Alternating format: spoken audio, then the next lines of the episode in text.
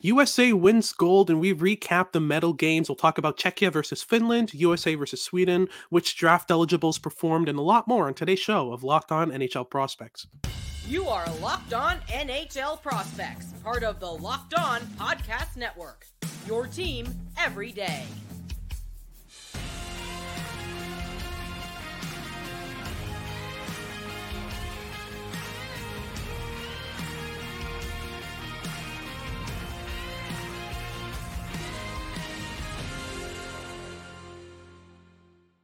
Hello, and welcome back to Locked On NHL Prospects, part of the Locked On Podcast Network, your team every day. On this podcast, we break down everything prospects related for you five days a week, Monday to Friday. I'm Hadi Kalakeche, back again after a long fight with COVID, which still isn't done, uh, but we'll get through it. And uh, my co-hosts here, Sebastian High, are more than happy to welcome you to the dra- to the recap of the medal games of the World Junior Championship. We'll talk first about Czechia versus Finland.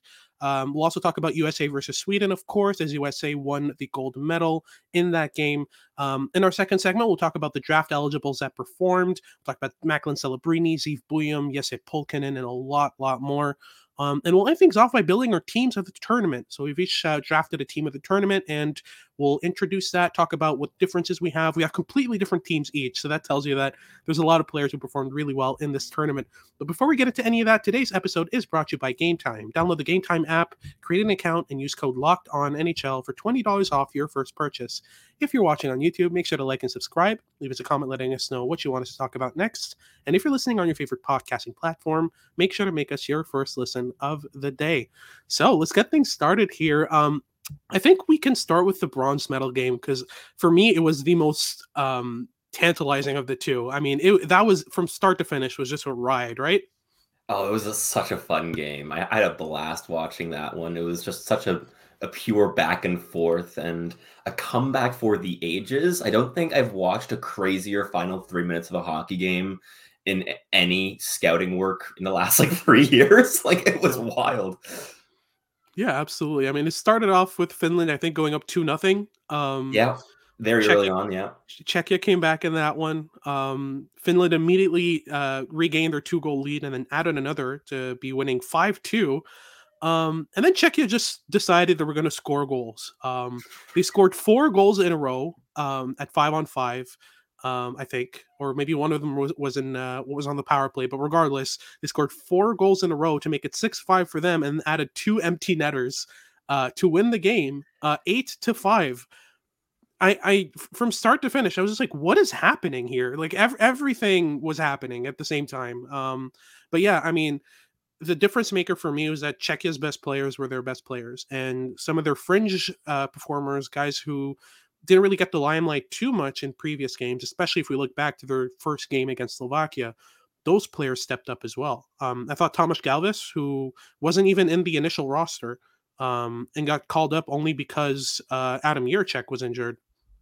On defense, he had a fantastic game uh, was really really reliable on the breakout, was jump starting plays regard uh, continuously, and um, yeah, overall had a fantastic game. But it's the big guns for them. Uh, it was Yuri Kulich and Alscher who were the two main kind of big players from that game, and yeah, both of them worked their butts off and and made this possible for Czechia, right? Oh, for sure. And as you mentioned, you had uh, like other peripheral players in that lineup really come to play. I thought that Ondrej Becher and Dominic Rymon had fantastic performances here as well. And they've been really good throughout the tournament, but they saved their best games respectively for the final game. And I don't think I've seen, a, I can't remember seeing a World Junior team winning the bronze medal being as fulfilled and excited to to be on the podium as this Czech team because it was not only a comeback in this game but in the tournament as a whole. I mean, they started off the first game of the entire tournament losing to their arch rivals six to two. Yeah. Now they fight their way back tooth and nail to get onto the podium. Overall, it's a really fun story. Hundred percent, and uh, I feel a bit vindicated here because remember that conversation we had before the tournament about so about Czechia versus Slovakia, who's better, who's going to perform better at this tournament? You mean you mean the one where I took like a victory lap after after they won the six two Slovakia game? Yeah, I'm talking about that one. Uh, early, yeah, maybe, yeah, a tiny bit early because uh, yeah. my team won bronze and yours lost yeah. in the quarterfinals. But anyway, um, yeah, that's fair. absolutely. But yeah, this was a fantastic game, and for me, I mean like you said, there were some key player. Like I said, there were some key players that you know were the big guys that were supposed to be the big guys for Czechia that played well, but also their peripheral players, the players who you know headed into this with a point to prove po- proved their point essentially and that that was really key for czechia but you know this is no knock on finland's game. They were fantastic from start to finish as well. They just took their foot off the gas for a second and you can't do that in, in, in world juniors. You just can't um, yes, Pulkkinen had an amazing game. Uh, I thought Konsta Helenius was really, really good, and we'll talk about that later on. But he's a player who, throughout the whole tournament, did not really put up that many points, but was one of the one of Finland's best players overall in terms of his ability to drive play, to create chances. Like he was really, really good. Um, but yeah, moving on to uh, to USA versus Sweden, uh, the gold medal game. USA won that game six two, and it was close for a certain amount of time, like maybe a period and a half through the game. It, it was more or less kind of a close game. Um, Sweden's defense was keeping them in there. Sweden's structure was hard to break, but USA started doing all the right things to break structures, which is play with pace, drive the middle at all costs, um, create chaos, put pucks on net, crash the net, like everything you need to do as a team that's skilled against a team that's structured. They were doing the game plan was clear, and yeah, they they they you know kind of took this game by the horns about halfway through and ended up winning the game 6-2 winning the gold medal um, and yeah some top performers are there isaac howard kept his best performance for his last game oh, even yeah. money this whole tournament like that was that was a spotlight right and outside of that, I mean, just the depth of skill in this roster was just so obvious, right? It was the most skilled roster on paper coming into the tournament, and we talked about that quite extensively before it all kicked off. But yeah, it, it, the lineup really came to play in this gold in this gold medal game, and you saw production come from top to bottom. I thought, as you mentioned, Ike Howard had a fantastic game, and I thought that he was really key to the American game plan in terms of using their speed on the wings to try to get behind the Swedish defense because that Swedish defensive core is just so dominant with play yeah. in front of them. They are very, very good at defending the rush when they're able to get body positioning. But Isaac Howard was making it a consistent effort on every single shift to blow by the defenders on the, along the boards and then cut inside afterwards to really try to stretch the ice yeah. And uh, that worked out really nicely on that first goal, especially of his. And I, as you said, I think that the, the, States adapted really well with their game plan mid game, just as they did in the semifinals. Like, I think in terms of like mid game adaptations from, from a coaching standpoint, no team uh, could quite rival the U.S. in this tournament. Absolutely, and you compare that with how Canada tried to adapt when they were struggling, um, night and day. I mean, Canada, yeah. it felt it felt more like just throwing everything on the board and seeing what sticks like just yeah. mashing up your lines uh, but still sticking to the same kind of rudimentary uh, rudimentary like fundamental elements right?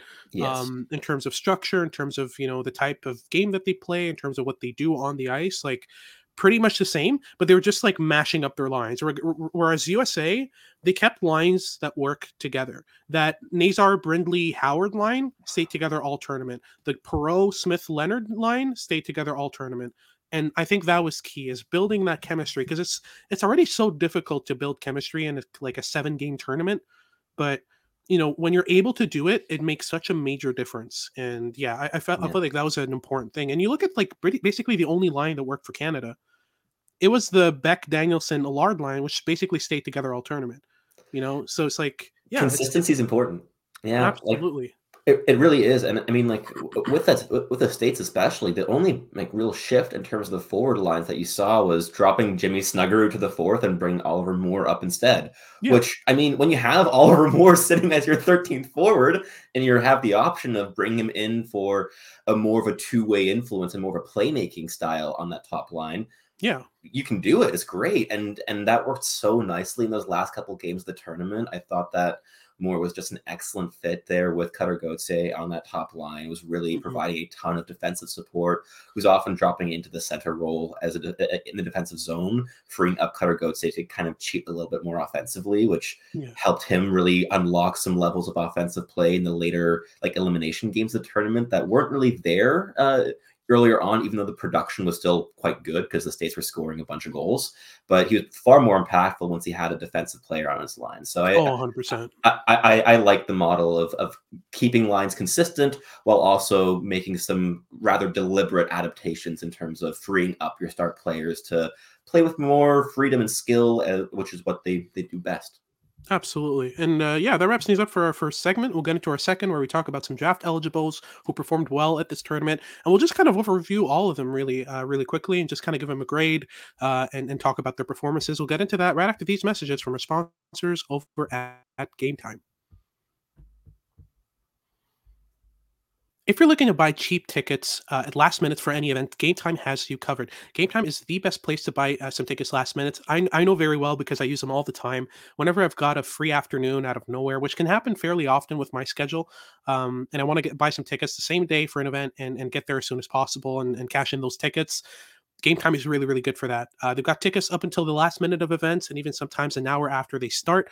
Um, they've got a bunch of deals to help you save money as well. So with zone deals, you pick the section and Game Time picks the seats, and that gives you an average of about 18% of savings. And the Game Time guarantee means that you'll always get the best price. If you find tickets in the same section and row for less than what Game Time has to offer you, Game Time will credit you 110% of the difference. So take the guesswork out of buying tickets with Game Time. Download the Game Time app, create an account, and use code Locked On for $20 off your first purchase. Terms apply, but again, really simple. Just create an account, redeem the code Locked On NHL for twenty dollars off your first purchase. Download Game Time today. Last minute tickets, lowest price guaranteed. Alrighty, so moving on to our second segment, we'll talk about some draft eligibles who performed well at this tournament. Kind of you know overview most of them, or basically all of them that were were of note um, at this tournament, and kind of talk about the performances. And we can obviously start with Macklin Celebrini. Uh, Celebrini was for me the best player on Team Canada. Period. Um, I don't think there was anyone who uh, competed with his ability to impact the score sheet night in and night out um, and his, his ability to just drive play consistently. He's a player who's terrifying to play against right? Just he attacks he attacks downhill time and time again. He drives the middle time and time again. He is so overwhelming as a player.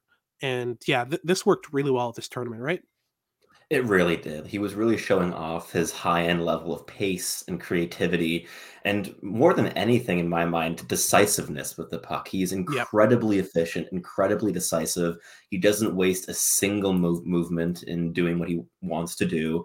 He has a very clear goal in mind whenever he has the puck on his stick, and is he has all the tools in the world to try to create openings, which he then can really, really quickly and ferociously go attack. So yeah. I thought he was tremendous in this tournament. By far, Canada's most creative and dynamic player. And I think, as you said, he's quite, quite easily their best player as well. I thought Denton Mateychuk would be the other player that I'd throw into that that discussion. I thought that Mateychuk was one of the better defensemen in this tournament, but yeah. Macklin Celebrini is uh, continuing a very solid case to be made for a slam dunk pick at number one overall in 2024.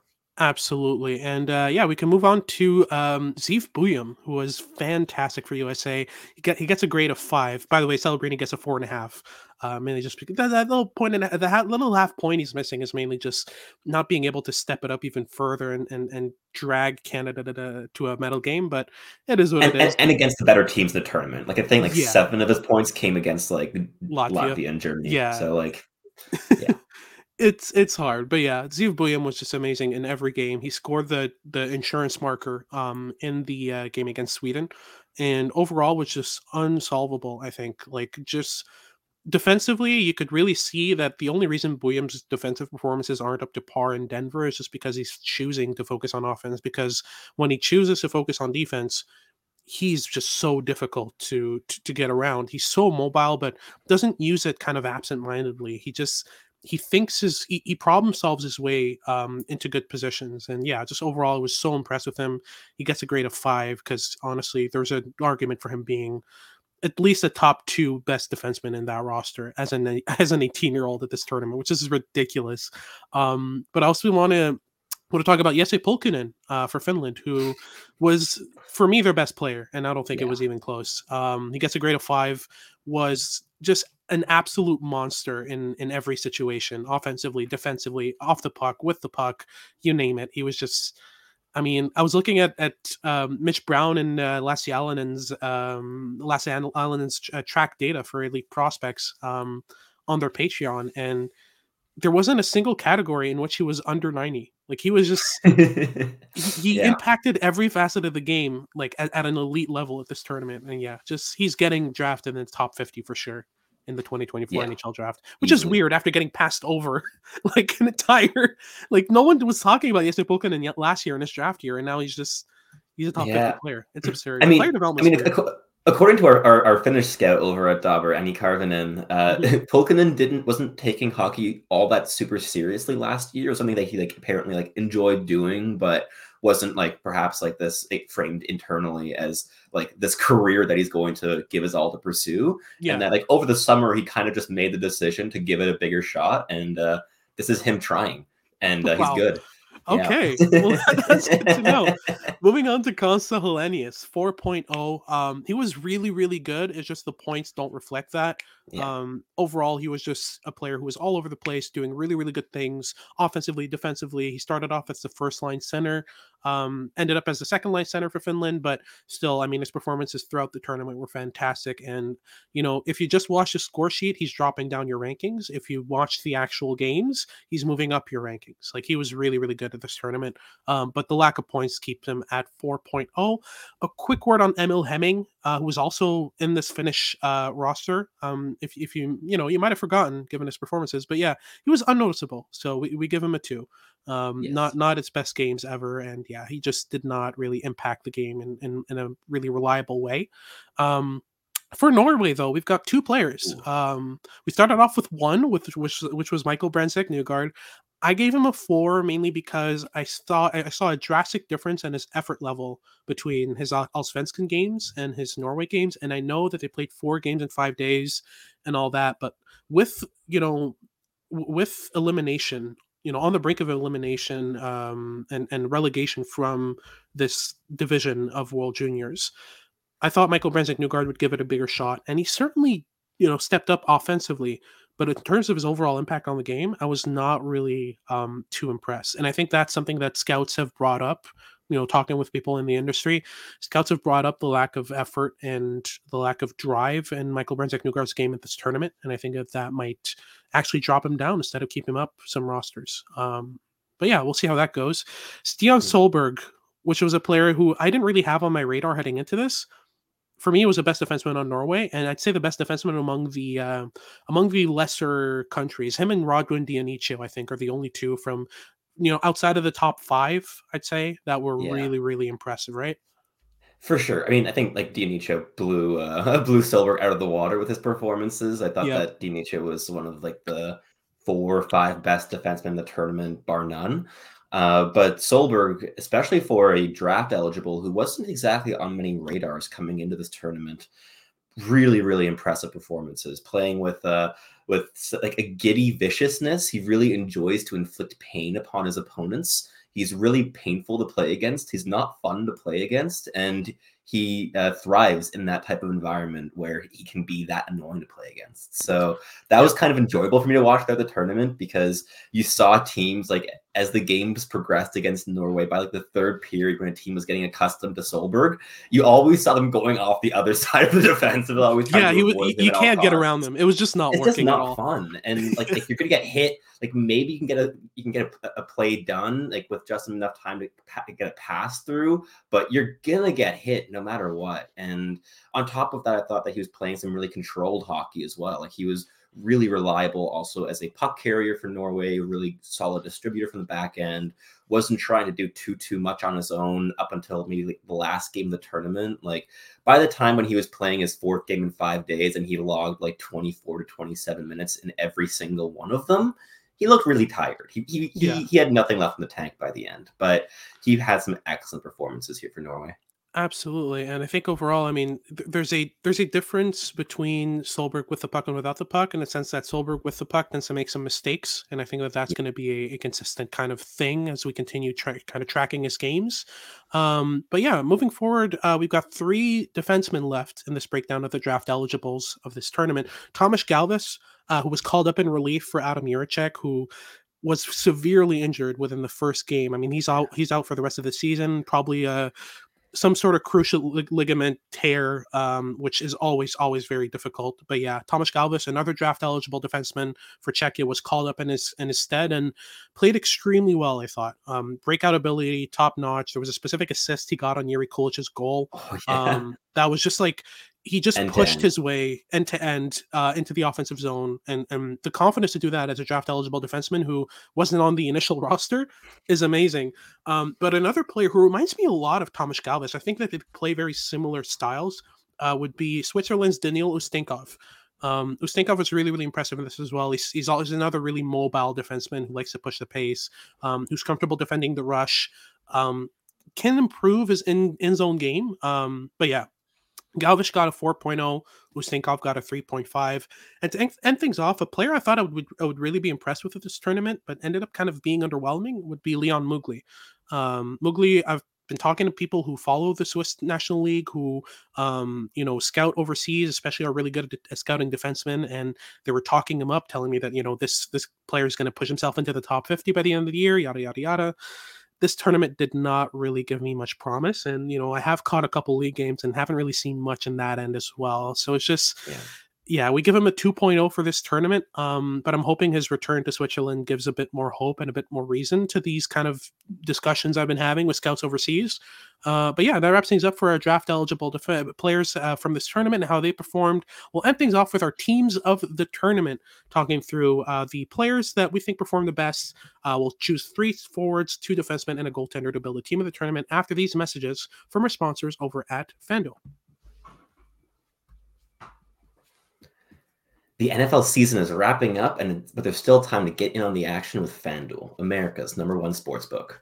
Right now, new customers get $150 in bonus bets guaranteed when you place a $5 money line bet. That's $150, win or lose.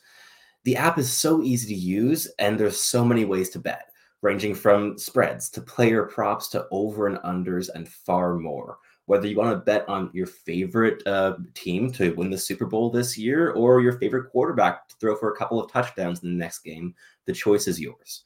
While I myself am not the biggest sports better, when I go to a live game, it can kind of heighten the tension a bit, making all the more exciting and is just a fun tool for sports fans to get even closer to the action.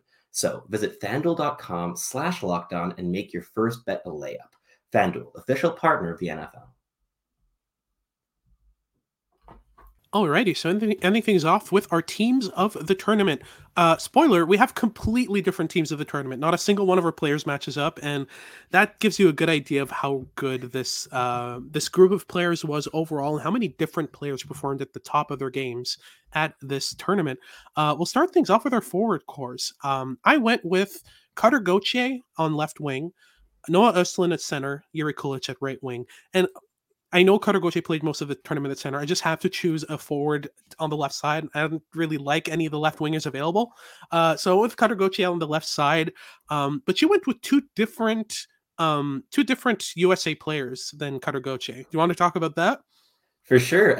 First of all, I find it funny that neither of us chose the MVP of the tournament in either of our lineups here, even though Jonathan Lekkerimaki did have a very, very good tournament it wasn't quite enough to, to crack either of ours, but he definitely is an HM for us. Uh, yeah. So I went with uh, Gabe Perreault and Frank Nazar as my two USA forwards, and finishing off that trio with Filip Mesar. I thought that those three players were were three players that not only were among the best players at the tournament, bar none, but were also some of the biggest like not surprises, but perhaps exceeded expectations the most. Uh, yeah. Both both like overall and also my, my own personal ones. Like Gabe Perreault was just so consistent for the states. He was always in the right place wherever they needed him to be. Consistent goal scoring threat, not because he has a very good shot, but because he's always in dangerous areas. And the playmaking ability is just always so so impressive, as well as the handling and I think that his game is really starting to come into its own and definitely helped that he was still uh, on the same line that he was so comfortable on last year with that NTP yeah. line. Uh, and then Frank Nazar, for his part, had a really tough season last year, being like out with injury almost the entire year. This year hasn't been the quickest of starts for him, but at this tournament, he was perhaps the most impactful forward all around the ice. Like in terms of 200 foot forwards at this tournament, I mm-hmm. can't name you one that was more impactful than Frank Nazar. He was um, like the, he was the biggest uh, penalty kill uh, piece for the states among the forward core. Uh, was one of their best playmakers and wasn't even really getting involved much on the power play or as a goal scorer. But he didn't need to in terms of in, in order to have a huge impact. So his versatility and his ability to just bring value in whatever role he was put in in this tournament definitely has him as one of the standouts in my eyes. And then Philip Mesar dynamic as anything in this tournament, creating everything that Slovakia had to offer.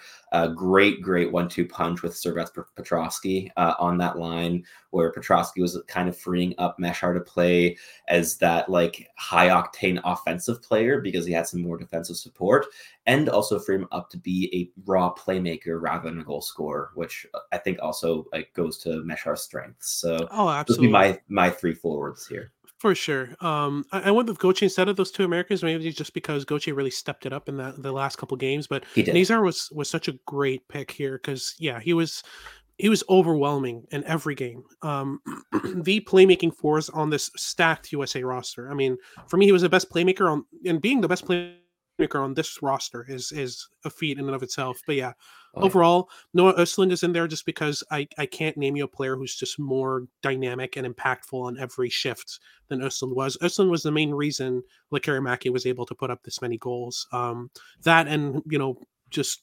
Lekkerimaki being a fantastic power play scorer, but yeah. Östlund overall was more impactful to Sweden's performances than Lekkerimaki was. Um, then for me, Yuri Kulich was just I, I, was really disappointed in him in the first game, but everything since that first game against Slovakia, fantastic, A plus, great performances. Moving on to the defense, um, I went with Lane Hutson and Axel Sandin Pellikka as my defense pair. I know that Lane Hutson did not have the best tournament overall, um, but he was playing a different role, and in the role he was playing, he was amazing. Um, he was placed in kind of a defensive situation. He was playing almost 30 minutes a night regularly. He played 54 minutes in a 24 hour span between the, the, the semifinals and finals.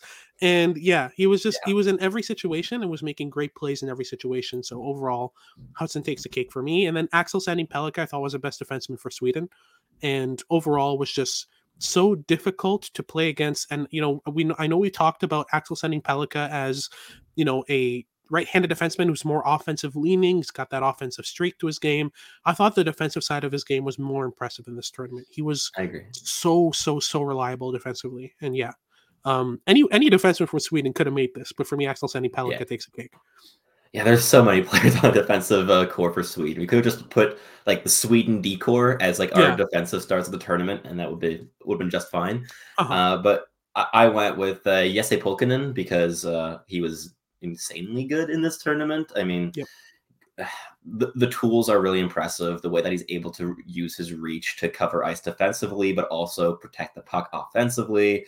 Uh, he was really, really like activating consistently in the offensive zone. He was one of Finland's biggest creative forces, and he was their most like stable and reliable defensive piece as well. So he was just quite clearly Finland's MVP in this tournament in my eyes. So yeah. he deserves a mention. And the other one is Denton Mateychuk, a rare Canadian shutout here in the, in the stars of the tournament uh, because it was not Canada's best effort. But Mateychuk had a really, really solid uh, tournament. And there's a reason that he hung around in training camp for a long time with the Columbus Blue Jackets uh, a couple months ago. So yeah. he's he's one of the most mature and dynamic uh, players they can find in, in the WHL. So that was really, really evident in this tournament. I thought that he was super impactful in all three zones. Absolutely, and we end things off with the with the goaltenders here. Um, it was a toss up, really. I went with Hugo Havelid. You went with Trey Augustine, and honestly, yeah. either either one I would have been fine with. It was really, I mean, it, it was a tight uh, decision between those two. Uh, but overall, um, I thought Augustine was excellent in this tournament. Um, I, I would have liked to see a bit more Jacob Fowler in this tournament for you know biased reasons, but yes. uh, Augustine was just uh, an, insurmountable, and yeah, Hugo Havelid's getting drafted this year. There's no way, there's no way he stays undrafted. Uh, but that wraps things up for today's uh, episode. Thank you very much for tuning in. If you're watching on YouTube, make sure to like and subscribe. Leave us a comment letting us know what you want us to talk about next.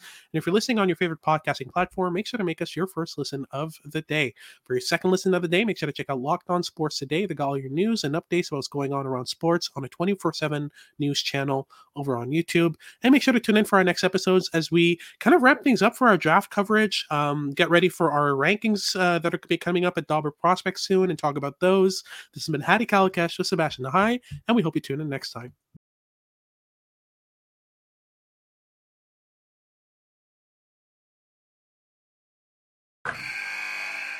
Wilson, you sent the game winning email at the buzzer, avoiding a 455 meeting on everyone's calendar. How did you do it? I got a huge assist from Grammarly, an AI writing partner that helped me make my point. And it works everywhere I write. Summarizing a doc only took one click. When everyone uses Grammarly, everything just makes sense. Go to grammarly.com slash podcast to download it for free. That's grammarly.com slash podcast. Easier said, done.